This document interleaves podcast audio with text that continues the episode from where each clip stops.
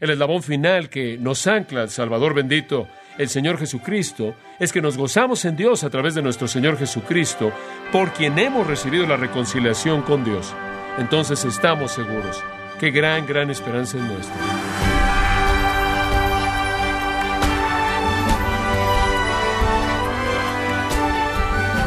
Le saluda su anfitrión Miguel Contreras, dándole la bienvenida a Gracia a vosotros con el pastor John MacArthur.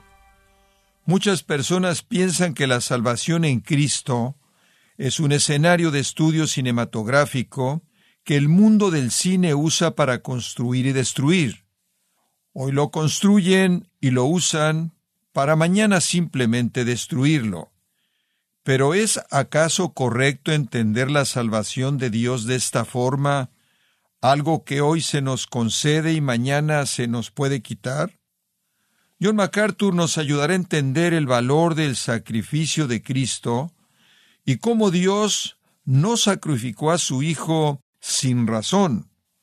Estamos en la serie Seguridad Eterna, en gracia a vosotros. Vayamos juntos a Romanos capítulo 5. Romanos capítulo 5 y vamos a estar viendo de nuevo los primeros 11 versículos en este pasaje monumental de la palabra de Dios que trata con la seguridad de la salvación. La idea entera de la seguridad del creyente entonces se basa en la premisa del atributo de Dios que llamamos fidelidad. Somos guardados por su fidelidad. Y aprendemos en Romanos 5 y en otros lugares cómo Él implementa esa fidelidad que nos guarda. Ahora hay seis eslabones en una cadena inquebrantable que nos unen al Salvador. Hemos estado viendo eso en el versículo 1 y hasta el versículo 11. Y sugerimos estos seis eslabones. Primero, paz con Dios.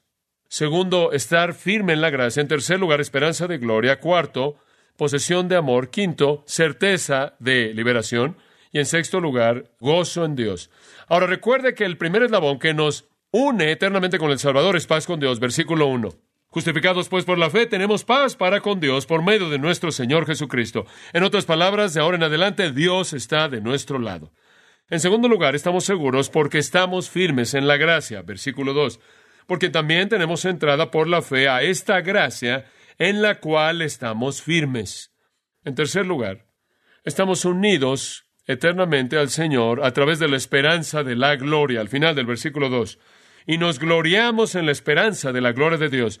Y después señalamos, versículo 3, no solo eso, sino que también nos gloriamos o nos exaltamos en las tribulaciones, porque sabemos que la tribulación no solo no nos quita nuestra salvación, no solo no nos debilita, sino que más bien produce paciencia, y la paciencia produce prueba, y la prueba tiene una mayor esperanza.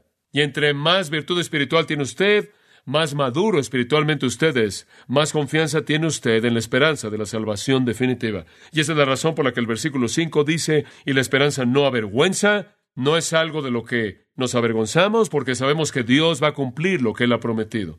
Entonces la seguridad de nuestra salvación está basada en la paz con Dios, estar firme en la gracia y la esperanza de gloria. Ahora vayamos al cuarto eslabón, y uno con el cual todos estamos familiarizados de manera maravillosa conforme vemos el versículo 5. Y la esperanza no avergüenza o no decepciona, porque el amor de Dios ha sido derramado en nuestros corazones por el Espíritu Santo que nos fue dado. Ahora deténgase ahí por ahora. Aquí encontramos el cuarto eslabón y lo llamaremos la posesión del amor. Dios ha iniciado una relación de amor que se extiende por toda la eternidad. Nos hemos vuelto los poseedores del amor. Eso es lo que eso dice.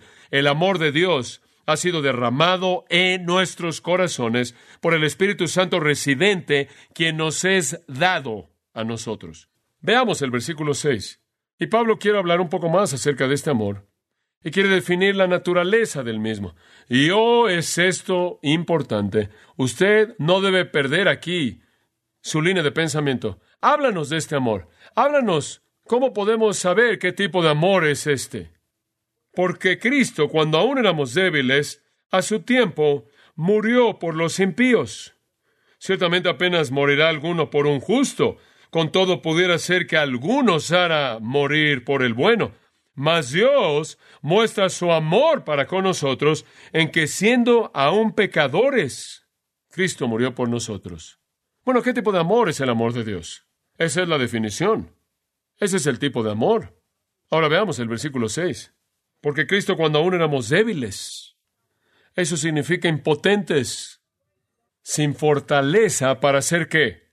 Sin fortaleza para hacer algo que agradara a Dios, sin fortaleza para vencer el pecado, sin fortaleza para vencer a Satanás, sin fortaleza para vencer al mundo, sin fortaleza para vencer la muerte, sin fortaleza para vencer el infierno, sin fortaleza, punto, para vivir una vida justa, sin la fortaleza para salvarnos a nosotros mismos cuando literalmente estábamos paralizados por nuestro pecado e incapaces de hacer algo al respecto. No teníamos capacidad moral, en absoluto, ninguna. Éramos enemigos del Dios Santo. Dice en Romanos 8:7, estamos en enemistad contra Dios y en la carne no podemos agradar a Dios. Entonces, éramos impotentes para vencer nuestro pecado, impotentes para vencer a Satanás, impotentes para vencer la muerte, impotentes para vencer el infierno, impotentes para agradar a Dios, impotentes. Y cuando Dios nos vio a todos nosotros, Él podía ver en nosotros que había algo que lo disgustara, que estuviera lleno de ira y enojo. ¿Por qué? ¿Cuál es la palabra al final del versículo 6? Impíos. Éramos exactamente lo opuesto de Dios, éramos impíos. Entonces aquí están todas estas personas impías, impotentes, y lo que es sorprendente es que Dios, quien es absolutamente puro, absolutamente santo, vio a las personas que eran repulsivas para su naturaleza santa, quien eran lo opuesto mismo de todo lo que Él es, y los amó. ¿Cuánto? Versículo 6. Los amó tanto que en el momento correcto, en la plenitud del tiempo, en el momento apropiado, en el momento que Dios prescribió, Cristo que murió por los impíos. Supongo que podríamos entenderlo como si Dios fuera amar a los buenos, si Dios fuera amar a los piadosos y si Dios fuera amar a los puros, pero el misterio del amor divino es que Él amó a las personas que eran lo opuesto de todo eso. El gran teólogo y comentarista Hodge ha dicho esto, y cito, si Dios nos amó porque nosotros le amábamos, Él nos habría amado únicamente mientras le amáramos y en esa condición, y entonces nuestra salvación dependería de la constancia de nuestros corazones traicioneros. Pero así como Dios nos amó como pecadores, así como Cristo murió por nosotros como impíos, nuestra salvación depende no en lo dignos de amor que somos, sino en la constancia del amor de Dios. Fin de la cita. Oh, me encanta eso. Como puede ver, Dios no lo ama a usted porque es tan digno de ser amado tan atractivo. A mí tampoco. Dios no nos vio y dijo, oh, son irresistibles. Nuestro amor está orientado al objeto, ¿no es cierto? En otras palabras, nuestro amor es atraído por la naturaleza del objeto. Digo, básicamente amamos en base al objeto que nos atrae. Usted pasa por el mundo antes de que se case y está viendo a todos lados. Se dice, oh, si hay un objeto, ups, se da cuenta. Y algo acerca de ese objeto extrae amor de usted. O dice usted, tal y tal es tan fácil amar. Oh, decimos ahora, allá hay un rostro que solo una madre podría amar. Como puede ver, básicamente el amor humano, el amor humano se basa en el objeto. Está orientado por el objeto, pero como puede ver, el amor de Dios es parte de su naturaleza de tal manera que si usted existe, usted es amado. Y no hubo nada en nosotros que lo atrajera. Ahora escuche con atención. Si no había nada en nosotros que lo atrajera para amarnos en primer lugar, ¿qué abre nosotros para que Él dejara de amarnos en segundo lugar? No podría haber nada. ¿Se da cuenta del punto que Él está presentando? Digo, si Cristo murió por nosotros cuando éramos pecadores impíos, impotentes, horribles, y Dios podía amarnos entonces, ¿va a ser algún problema para Él amarnos ahora?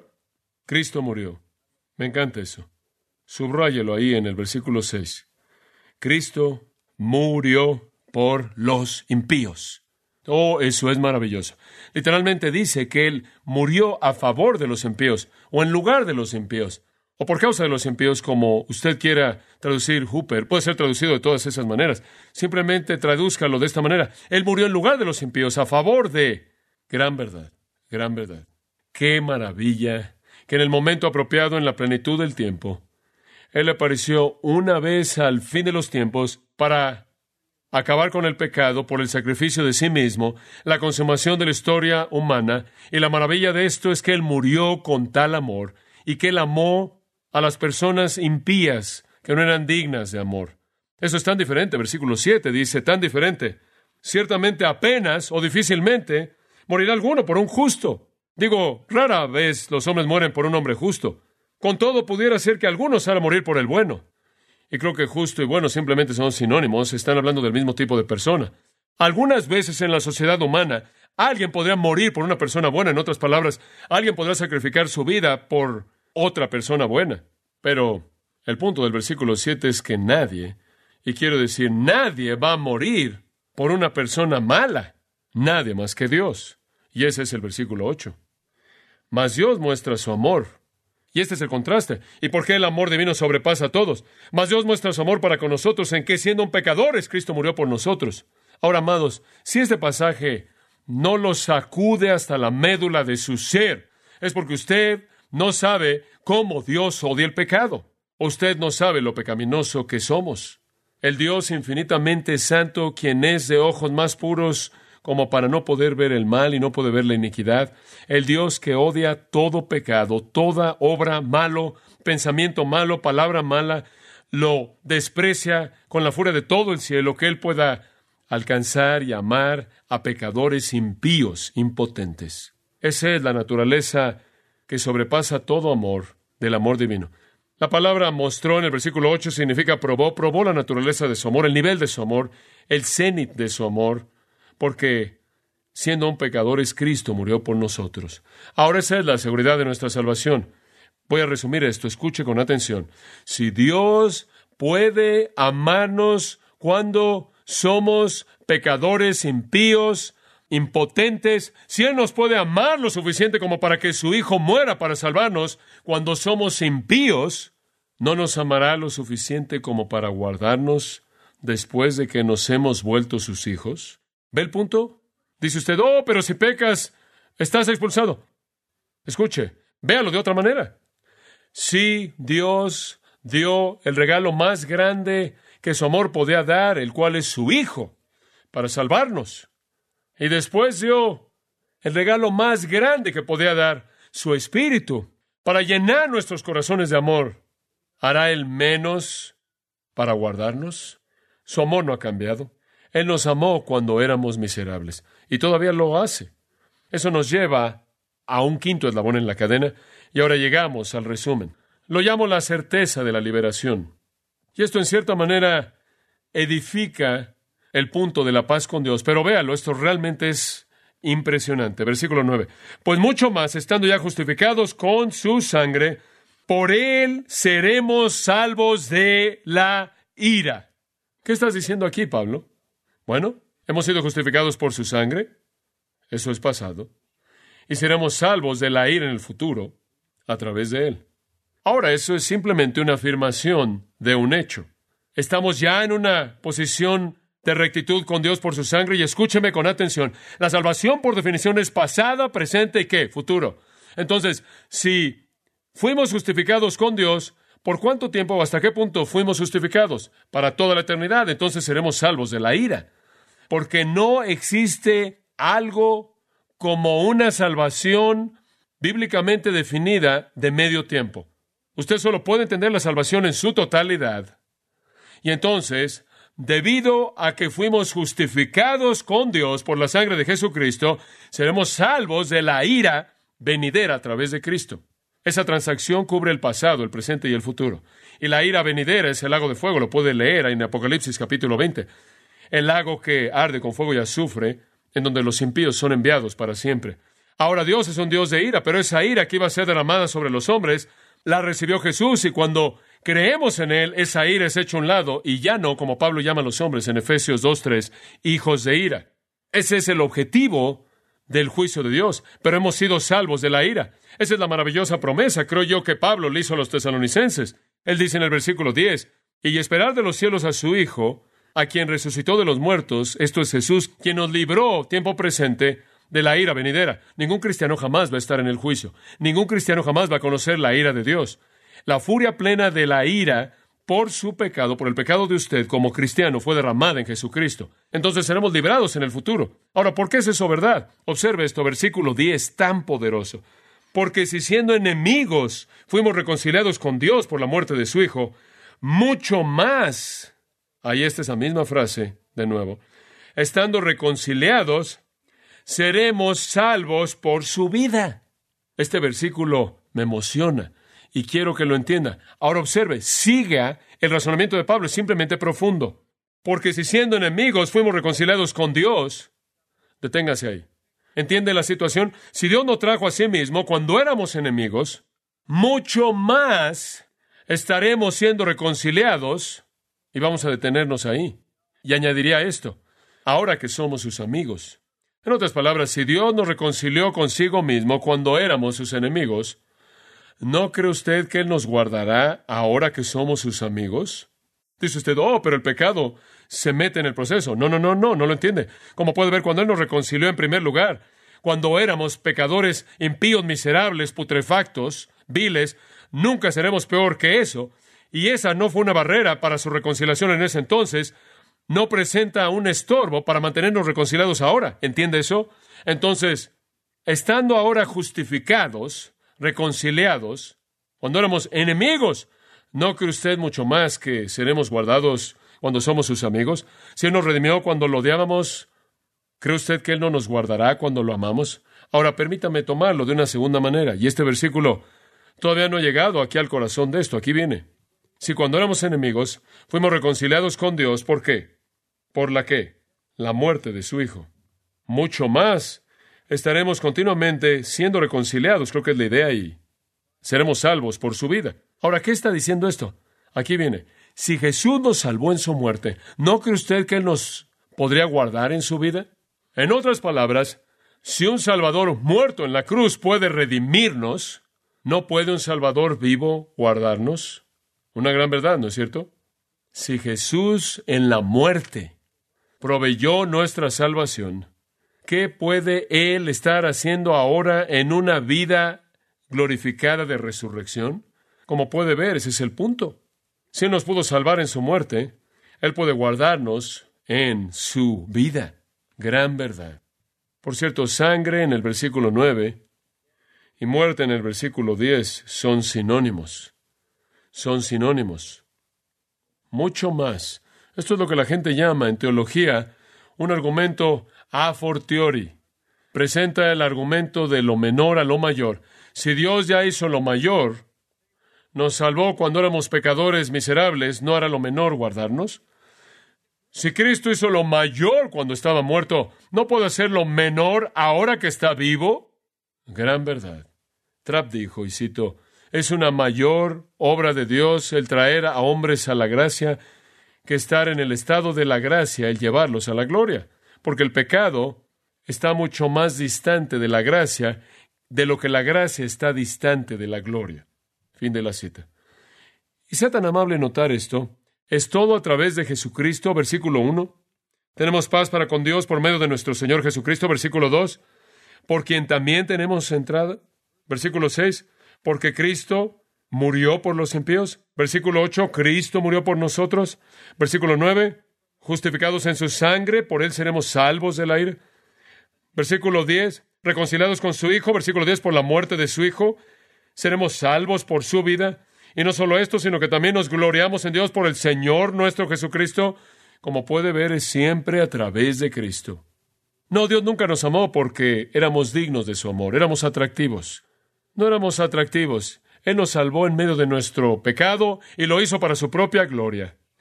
Para mostrar que Dios tan lleno de gloria, gracia, misericordia, amoroso, lo era como para desplegarse a sí mismo a lo largo de la eternidad. ¿Y qué tipo de Dios sería si nos diera la espalda? No habría gloria en eso. Ciertamente si hizo lo mayor, Él hará lo menor. Si Él nos salvó, Él nos guardará. Éramos enemigos, pero nos hizo sus amigos. Él nos reconcilió con Dios. Pablo habla de eso en 2 Corintios 5, versículos 20 y 21. Hemos sido reconciliados con Dios. Un gran, gran texto. Ahora, simplemente esto, para que en cierta manera concluyamos nuestro entendimiento del pasaje. Observe Hebreos 7, 25.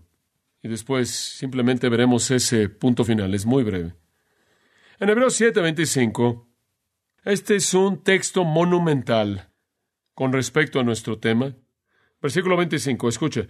Por lo cual puede también salvar perpetuamente a los que por él se acercan a Dios. Deténgase ahí. Usted viene a Dios a través de Jesucristo y Él lo va a salvar, ¿qué? Perpetuamente. ¿Qué significa eso? a plenitud, al extremo, hasta el fin extremo de la salvación. ¿Cómo va a ser eso? ¿Qué hay acerca de cuando peca y demás? El resto del versículo. Viviendo. Aquí está como. Viviendo siempre, ¿para qué? Interceder por ellos. ¿Sabe por qué Cristo nos salva por su vida? Romanos 5:10. Porque mientras que Él está vivo ahora a la diestra del Padre, ¿qué está haciendo? Intercediendo por nosotros. Llevando nuestro caso y diciendo, Padre, ese es mi Hijo. He llevado su pecado, he llevado su juicio, he llevado tu ira. Deben ser perdonados. Y Él intercede viviendo siempre, siempre, siempre para interceder por nosotros y de esta manera lleva nuestra salvación hasta el extremo, hasta el final. Esta es la glorificación definitiva. Y cuando Jesús dijo, porque yo vivo, Juan 14, 19, vosotros también viviréis, no solo estaba hablando de la resurrección ahí, él estaba diciendo, porque yo vivo, vosotros también viviréis, porque yo vivo ahora y yo intercederé por ustedes para asegurarme de que su vida eterna sea eterna. Gran verdad. Entonces estamos seguros, guardados por Dios, porque Él es fiel. Y el medio por el que Él nos guarda, paz con Dios, estar firme en la gracia, esperanza de gloria, posesión de amor, certeza de liberación. Y una última en el versículo 11, simplemente la llamaremos gozo en Dios. Y no solo esto, y esto, esto realmente es más de lo que usted puede ver como si no fuera suficiente, dice Pablo. Y no solo esto, sino que también nos gloriamos en Dios por el Señor Jesucristo, por quien hemos recibido ahora la reconciliación. Ahora, aquí hay otra realidad subjetiva. Otra razón por la que sabemos que pertenecemos a Dios es porque Él llena nuestro corazón de gozo. El fruto del Espíritu es qué? Amor, gozo, paz, gozo.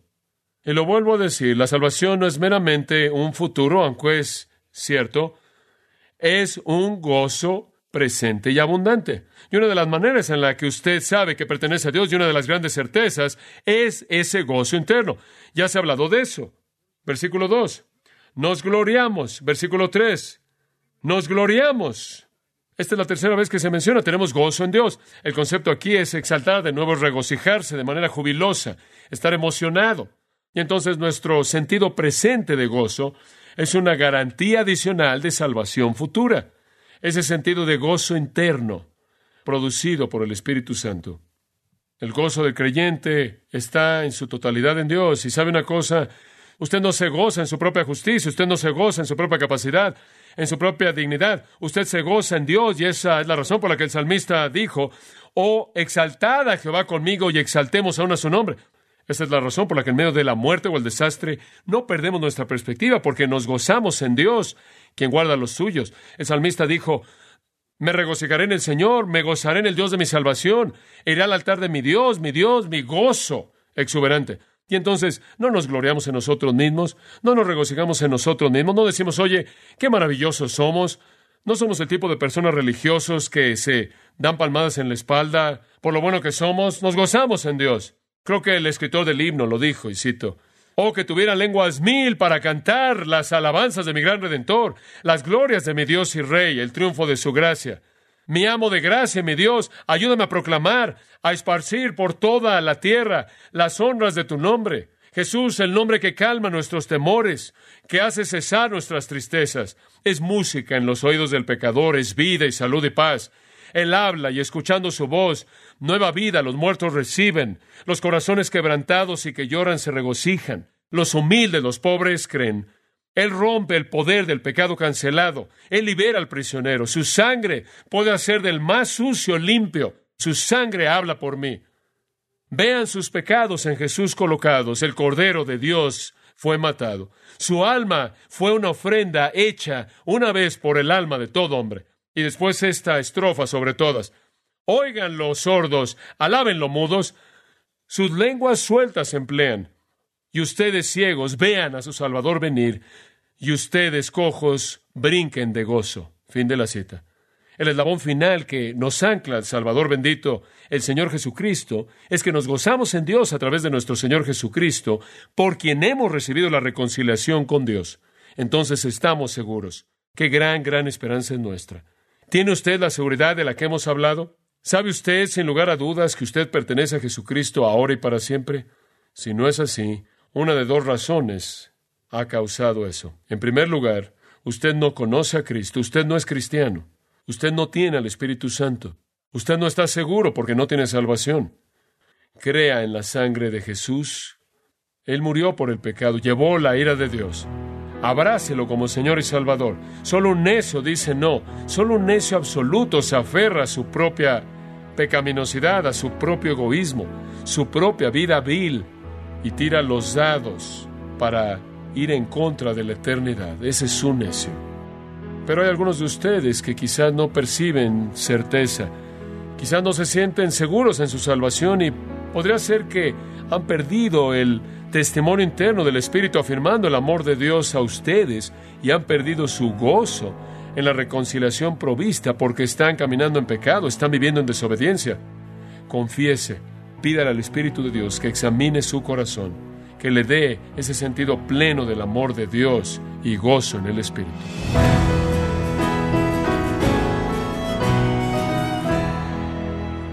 John MacArthur nos recordó la realidad de que Dios nos salvó cuando éramos enemigos y más aún, Él mantendrá nuestra salvación siendo sus hijos debido al sacrificio de Cristo. Esto es parte del estudio Seguridad Eterna, aquí en Gracia a vosotros.